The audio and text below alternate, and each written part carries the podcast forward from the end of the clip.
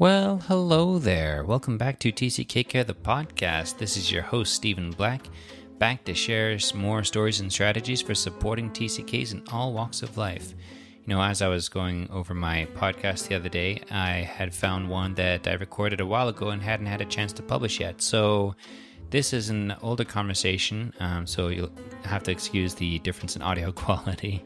But this is a really cool guy who is involved in uh, missions work and who just has a sort of unique perspective, even for TCK, on growing up in a Christian international school. So I thought you'd like to hear it. So, with no further ado, let's get started. Ladies and gentlemen, Eric Ibrahim. Oh, thank you. Thank you for having me. Yeah, absolutely. Tell us a little bit about yourself, Eric. Where did you grow up? You know, you can start it like you can start at birth. You can tell us the whole whole shebang. Any any way you want to take that question.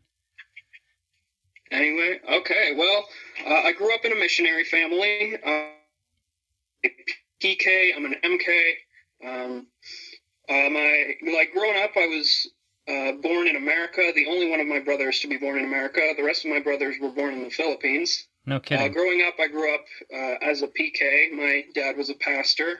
Um, he was a missionary before I was born, uh, but then came to America for a short hiatus. So I grew up um, in New Jersey and Pennsylvania. Okay. And then when I was 11 years old, uh, we moved back to the Philippines, and my dad took on various ministries with Word of Life. Uh, they do a lot of um, youth ministry, uh, Okay. church ministries. Um, and so I grew up as a missionary kid uh, from when I was 11 to when I was 18. I went to a missionary high school. Uh, it's called Faith Academy. Mr. Black, you know it well. Um, and so yeah, it was it was fantastic. I loved loved being a missionary kid. It it wasn't always easy, sure. um, but it was definitely so worth it. Uh, Mm, just the the cultures that I got to see, not just Filipino, not just American, but I got Yeah. to see Korean. yeah. Got to see all sorts of. Um, there was several dozen uh, different countries represented at Faith Academy, and so I got to see so many cultures, um, and just seeing that really broadened my horizons um, to to just different people Yeah. um, and how they live their life. And it was it was just great. Yeah, that is a really unique aspect of, um, if not all uh, missionary schools, then at least Faith Academy. That um, there are a lot of cultures and countries represented there at the you know on campus and in the Philippines as well. I think the Philippines is sort of a crossroads for Asia in many respects. So it is a really unique experience, and it's really cool to hear that uh, that you liked it. Um, I hear a lot of TCKs who move overseas at you know uh, 10, 12, 15 years old, and it's not always easy. But it sounds like uh, sounds like you really enjoyed it in the end. mm-hmm, definitely. Was it hard at all uh, moving at that age and kind of leaving your friends and family behind, your you know quote unquote home? Actually, for me, it really wasn't. Uh, it was a bit harder for my brothers. They were a bit older and they were a bit more established. Yeah, But um, personally, I heard so many stories about um, from my parents about the Philippines, yeah, and like from a very young age, I always wanted to go and, and Mhm. see it. hmm Uh, so when I found out that we were moving to the Philippines, like I was ecstatic. I was I was so excited to to see a new place. that's awesome. Um, so yeah, it, it, it wasn't it wasn't really that hard on me, and Mm. um, Faith Academy is a very welcoming place. Mhm. People make friendships very quickly, so it wasn't it wasn't as hard on me as it was maybe on my brothers. Sure, yeah. Just from your parents, it sounds like uh, maybe they had a pretty positive experience in the Philippines um, before you came along, and then were really excited to go back to. Yeah, yeah. My parents have a huge heart for the Philippines. Mm. Um, they they love it so much. They're on furlough right now, but uh, they're they're heading back to the Philippines in January. Okay. So, Awesome, awesome. So, what were some of your highlights? Um, maybe growing up at uh, growing up in the Philippines, or um, some of your experiences at Faith Academy. What stuck stuck out to you as really valuable about that experience? I think I think having friends, just having a friend group that's composed of people with very very different um, cultures and worldviews. Mm-hmm. I mean, obviously they were all they were all Christian, um, so they they all, were all within that worldview. But um, even within the the Christian worldview, there's so many different sides. There's so many different, um, just yeah. There, there's just so many different denominations and way people uh, look at scripture, and the way people look at the world. And so, just growing up in that kind of diversity Mm-hmm. gave me a greater appreciation um, for for people in general. I know because I kind of grew up in uh, I grew up in in Pennsylvania and New Jersey, um, and going to like the Christian schools there, like most of the people they kind of believed the same thing. They were all in the same denomination. Mm. Uh, they were all very similar, but going Mhm. to the Philippines and seeing people of just vastly different cultures who just lived in different ways, it just it gave me such an appreciation um, for for cultures and and just seeing that there's not one way to do things. There's not one way to be a Christian. You know, Sure, there's yeah. there's so many different ways to do it, uh, Yeah. depending on where you were born and how you were raised. And just seeing those different cultures, it was such a blessing. Yeah, And that really was cool. that was probably the, the, the best thing about um, growing up in the Philippines, especially at Faith Academy, Mm-hmm. um, at a place that's so uh, diverse culturally. Mhm. Um, and so that was that was one highlight, and just um, and I think uh, for the Philippines, for like Filipino culture um, in general, it's very like laid back, very Yeah. friendly. Yeah, Um, and so I, I'm very grateful for that, that the, the Filipino people are so loving, yeah, well, Oh, except for on the street. on the street, they're a little crazy. sure. But, um, but they're, they're, they're such loving people and they're very accepting. And Yeah. just having that was, that was, that was really cool. Oh, I even experience that now in the States. You know, every time I see a Filipino just out in public, um, I have no qualms about going up and introducing myself and just, you know, using what little Tagalog I have because they're so gracious about it. And uh, just Mhm. introducing myself. And um, every time I, you know, I, did, I was at, I was flying somewhere and there was an old lady um, in line with me, and she was obviously a Filipina. So I came up and just put her hand on my forehead and "Tita, bless," and she was like, she's had this big old grin on her face, and she was like, "Okay, where are you from?" White guy who knows a little bit of Tagalog, you know. And so it's great. Mhm. I love the I love the Fi- Filipino culture and that warm, accepting, familial based um, culture. It's yeah, it's it's really cool. It's fun to like. Yes. It's fun to have uh, been in the Philippines for a little while myself, and to be able to get a taste of that, um, and then to be able to use that in my life now too. Do you feel Do you feel that the the community where you live now is uh, very international? Uh, well, I kind of just moved here, so I don't really know a whole ton of people. Mm-hmm.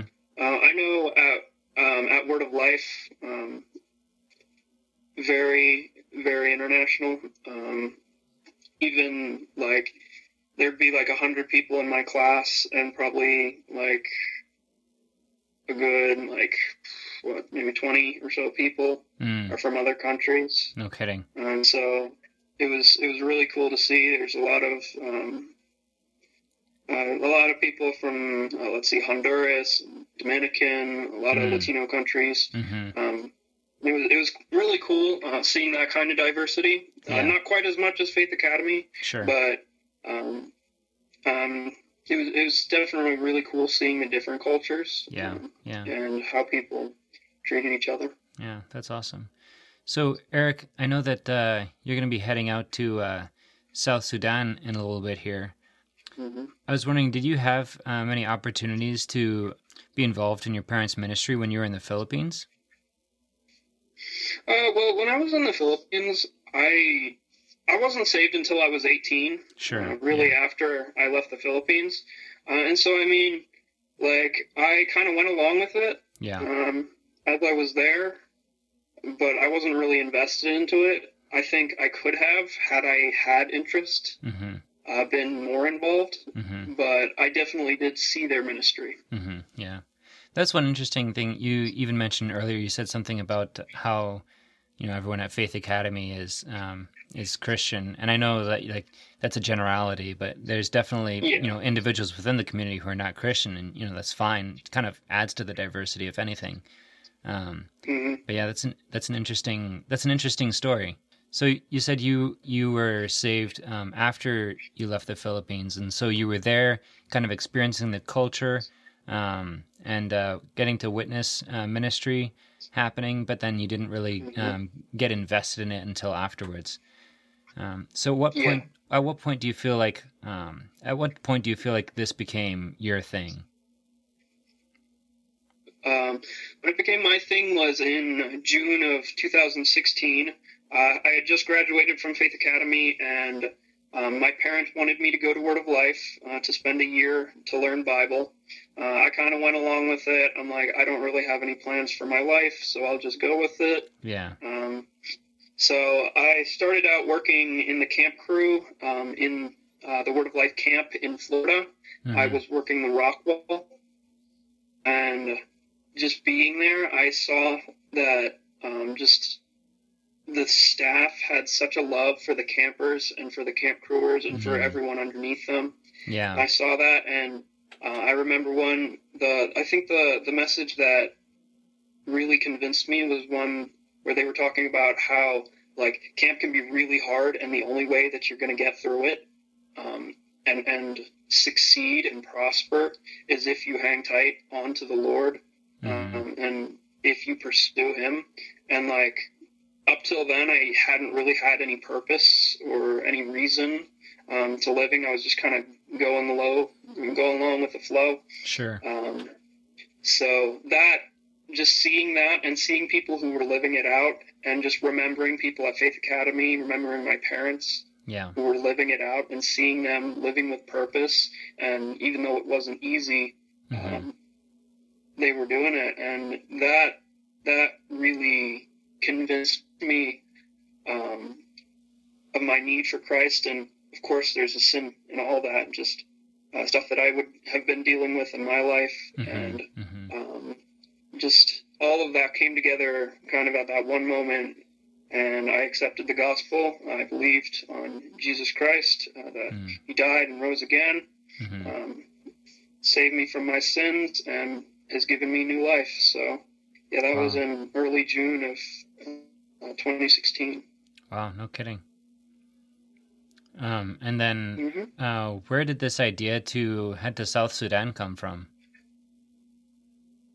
Uh, that I always wanted to go to Africa. Um, even when I was in the Philippines, I've, I've always had an interest in Africa. I think the cultures, um, the many, many different cultures there is beautiful. Yeah, The land itself is beautiful, has a really cool history. yeah, it does. Um, and so I'd always been leaning towards Africa, um, even if it was just a visit. And um, with Word of Life, they have missions conferences. And it was this past, was it December or was it? No, it was January. It was January of 2018. Uh, so just a few months ago. I saw a booth for Africa Inland Mission. Um, so I was like, Africa? Like, that seems like the place I want to go. Um, You if got it right I in their name, right? You Can't go Kind wrong. of growing in like, yeah, it had been kind of growing on my heart to go into missions, because being at Word of Life, Word of Life is very, very missions focused. Mm, Um, all of the students are pushed to to, to minister and to grow, um, not only themselves but those around them. sure. And so it had already been building up in my heart to, to go into missions. And so I just needed an outlet, uh, somewhere to go. Um, and so I found Africa Inland Mission. Uh, I signed up, and like one thing led to another. I inquired about their different ministries. I found out about Torit, um, South Sudan. Uh, it's two years of training, which Mm, I could definitely use training yeah. um, and growth. And so that led me to where I am now, raising support. Wow. No kidding. And so, how long have you been uh, in the support raising game then? Um, it started in September, really. Oh, so um, that was recent when I was setting up my accounts. Yeah. Um, just gathering a list of names, and right now I'm starting to reach out to names, uh, make phone calls, get Yeah. emails, and yeah, I'm looking for meetings just to share my heart uh, for what the Lord is doing yeah, in South Sudan, what the Lord is doing through me. yeah. Um, and so, Well, Eric, you've effectively um, stepped outside of all the preconceived notions that I have of TCKs. Like a TCK, someone who grows up uh, as a Christian. I guess this would be an MK technically. Someone who grows up Christian on the mission field and then you know decides to be, you know, decides to do ministry afterwards, since that's what they've done their whole life. You did grow up overseas.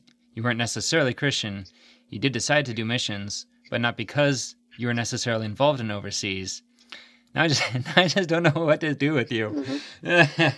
it's such a unique story. Right? Hey, we all have our own path, and the Lord leads. Yep, that's true. That's awesome, and I'm really glad to be a part of it and to get get to just uh, hear what uh, hear what your story has been. It's really unique. I guess one thing that stands out to me about your story in particular is uh, how excited you were as an 11 year old boy to go overseas and just to start seeing the world. Um, and I think that's mm-hmm. something that I want to see for um, other um, other international families as well. Um, you know, I want to see families going overseas and being excited for the opportunities and the adventure and stuff. Um, sometimes I hear about families who go overseas, mm-hmm. um, but the kids aren't on board, but they feel it's the right thing to do, so they're going to do it anyways, even though the kids don't want to. And um, sometimes that can get kind of messy. Um, and then, you know, if the kids do want to go overseas, coming back to the states can be hard, and a lot of you know, a lot of kids lose themselves in the transition and the and just the change in identity and all that stuff. Um, is there anything you can say to you can say to prospective families who are thinking about heading overseas, um, who are wondering, you know, is this right for me and my family? Like, I guess what made it right for you, or what uh, what was it that your parents said or did that um, really got you amped to go overseas and see the world? Well, it was. I think what really helped was just the initial stories. Was mm. just hearing about the Philippines and just like.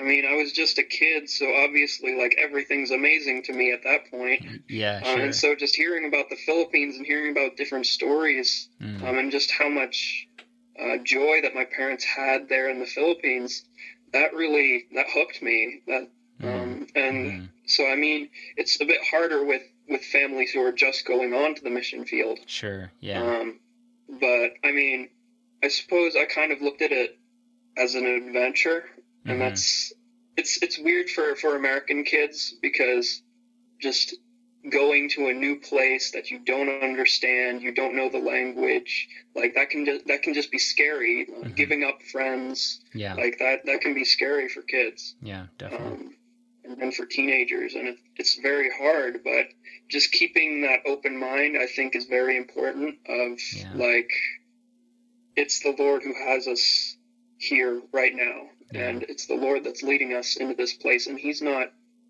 Um, he, he's leading us in there for good, and even if it hurts sometimes, yeah. Um, even if it's hard, you really have to trust. And I know for like for for kids and for teenagers, it's sometimes very hard to understand. I know I had a hard time understanding it myself, mm. um, but just seeing it as an adventure um, mm-hmm. and pointing out the good things about it, mm-hmm. um, and then like for a parent, um, my parents had to wait 18 years, had to pray over me for 18 years before I got saved.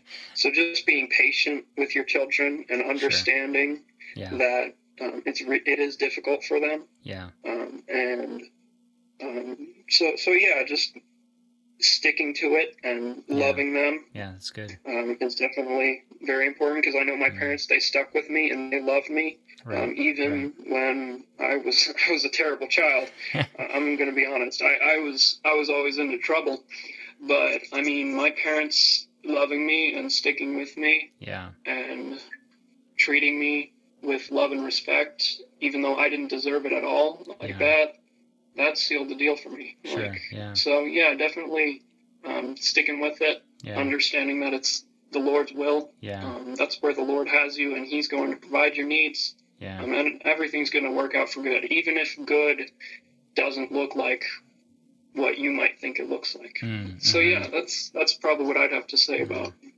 that whole area. It sounds like uh, sounds like a lot of your life story has just been influenced by your parents just having a really positive attitude about the whole thing. Um, not only the experiences mm-hmm. they had, but about you know being a family and stuff, um, and then sharing um, sharing their vision and enthusiasm with you in the form of stories also was very impactful. So that's really cool.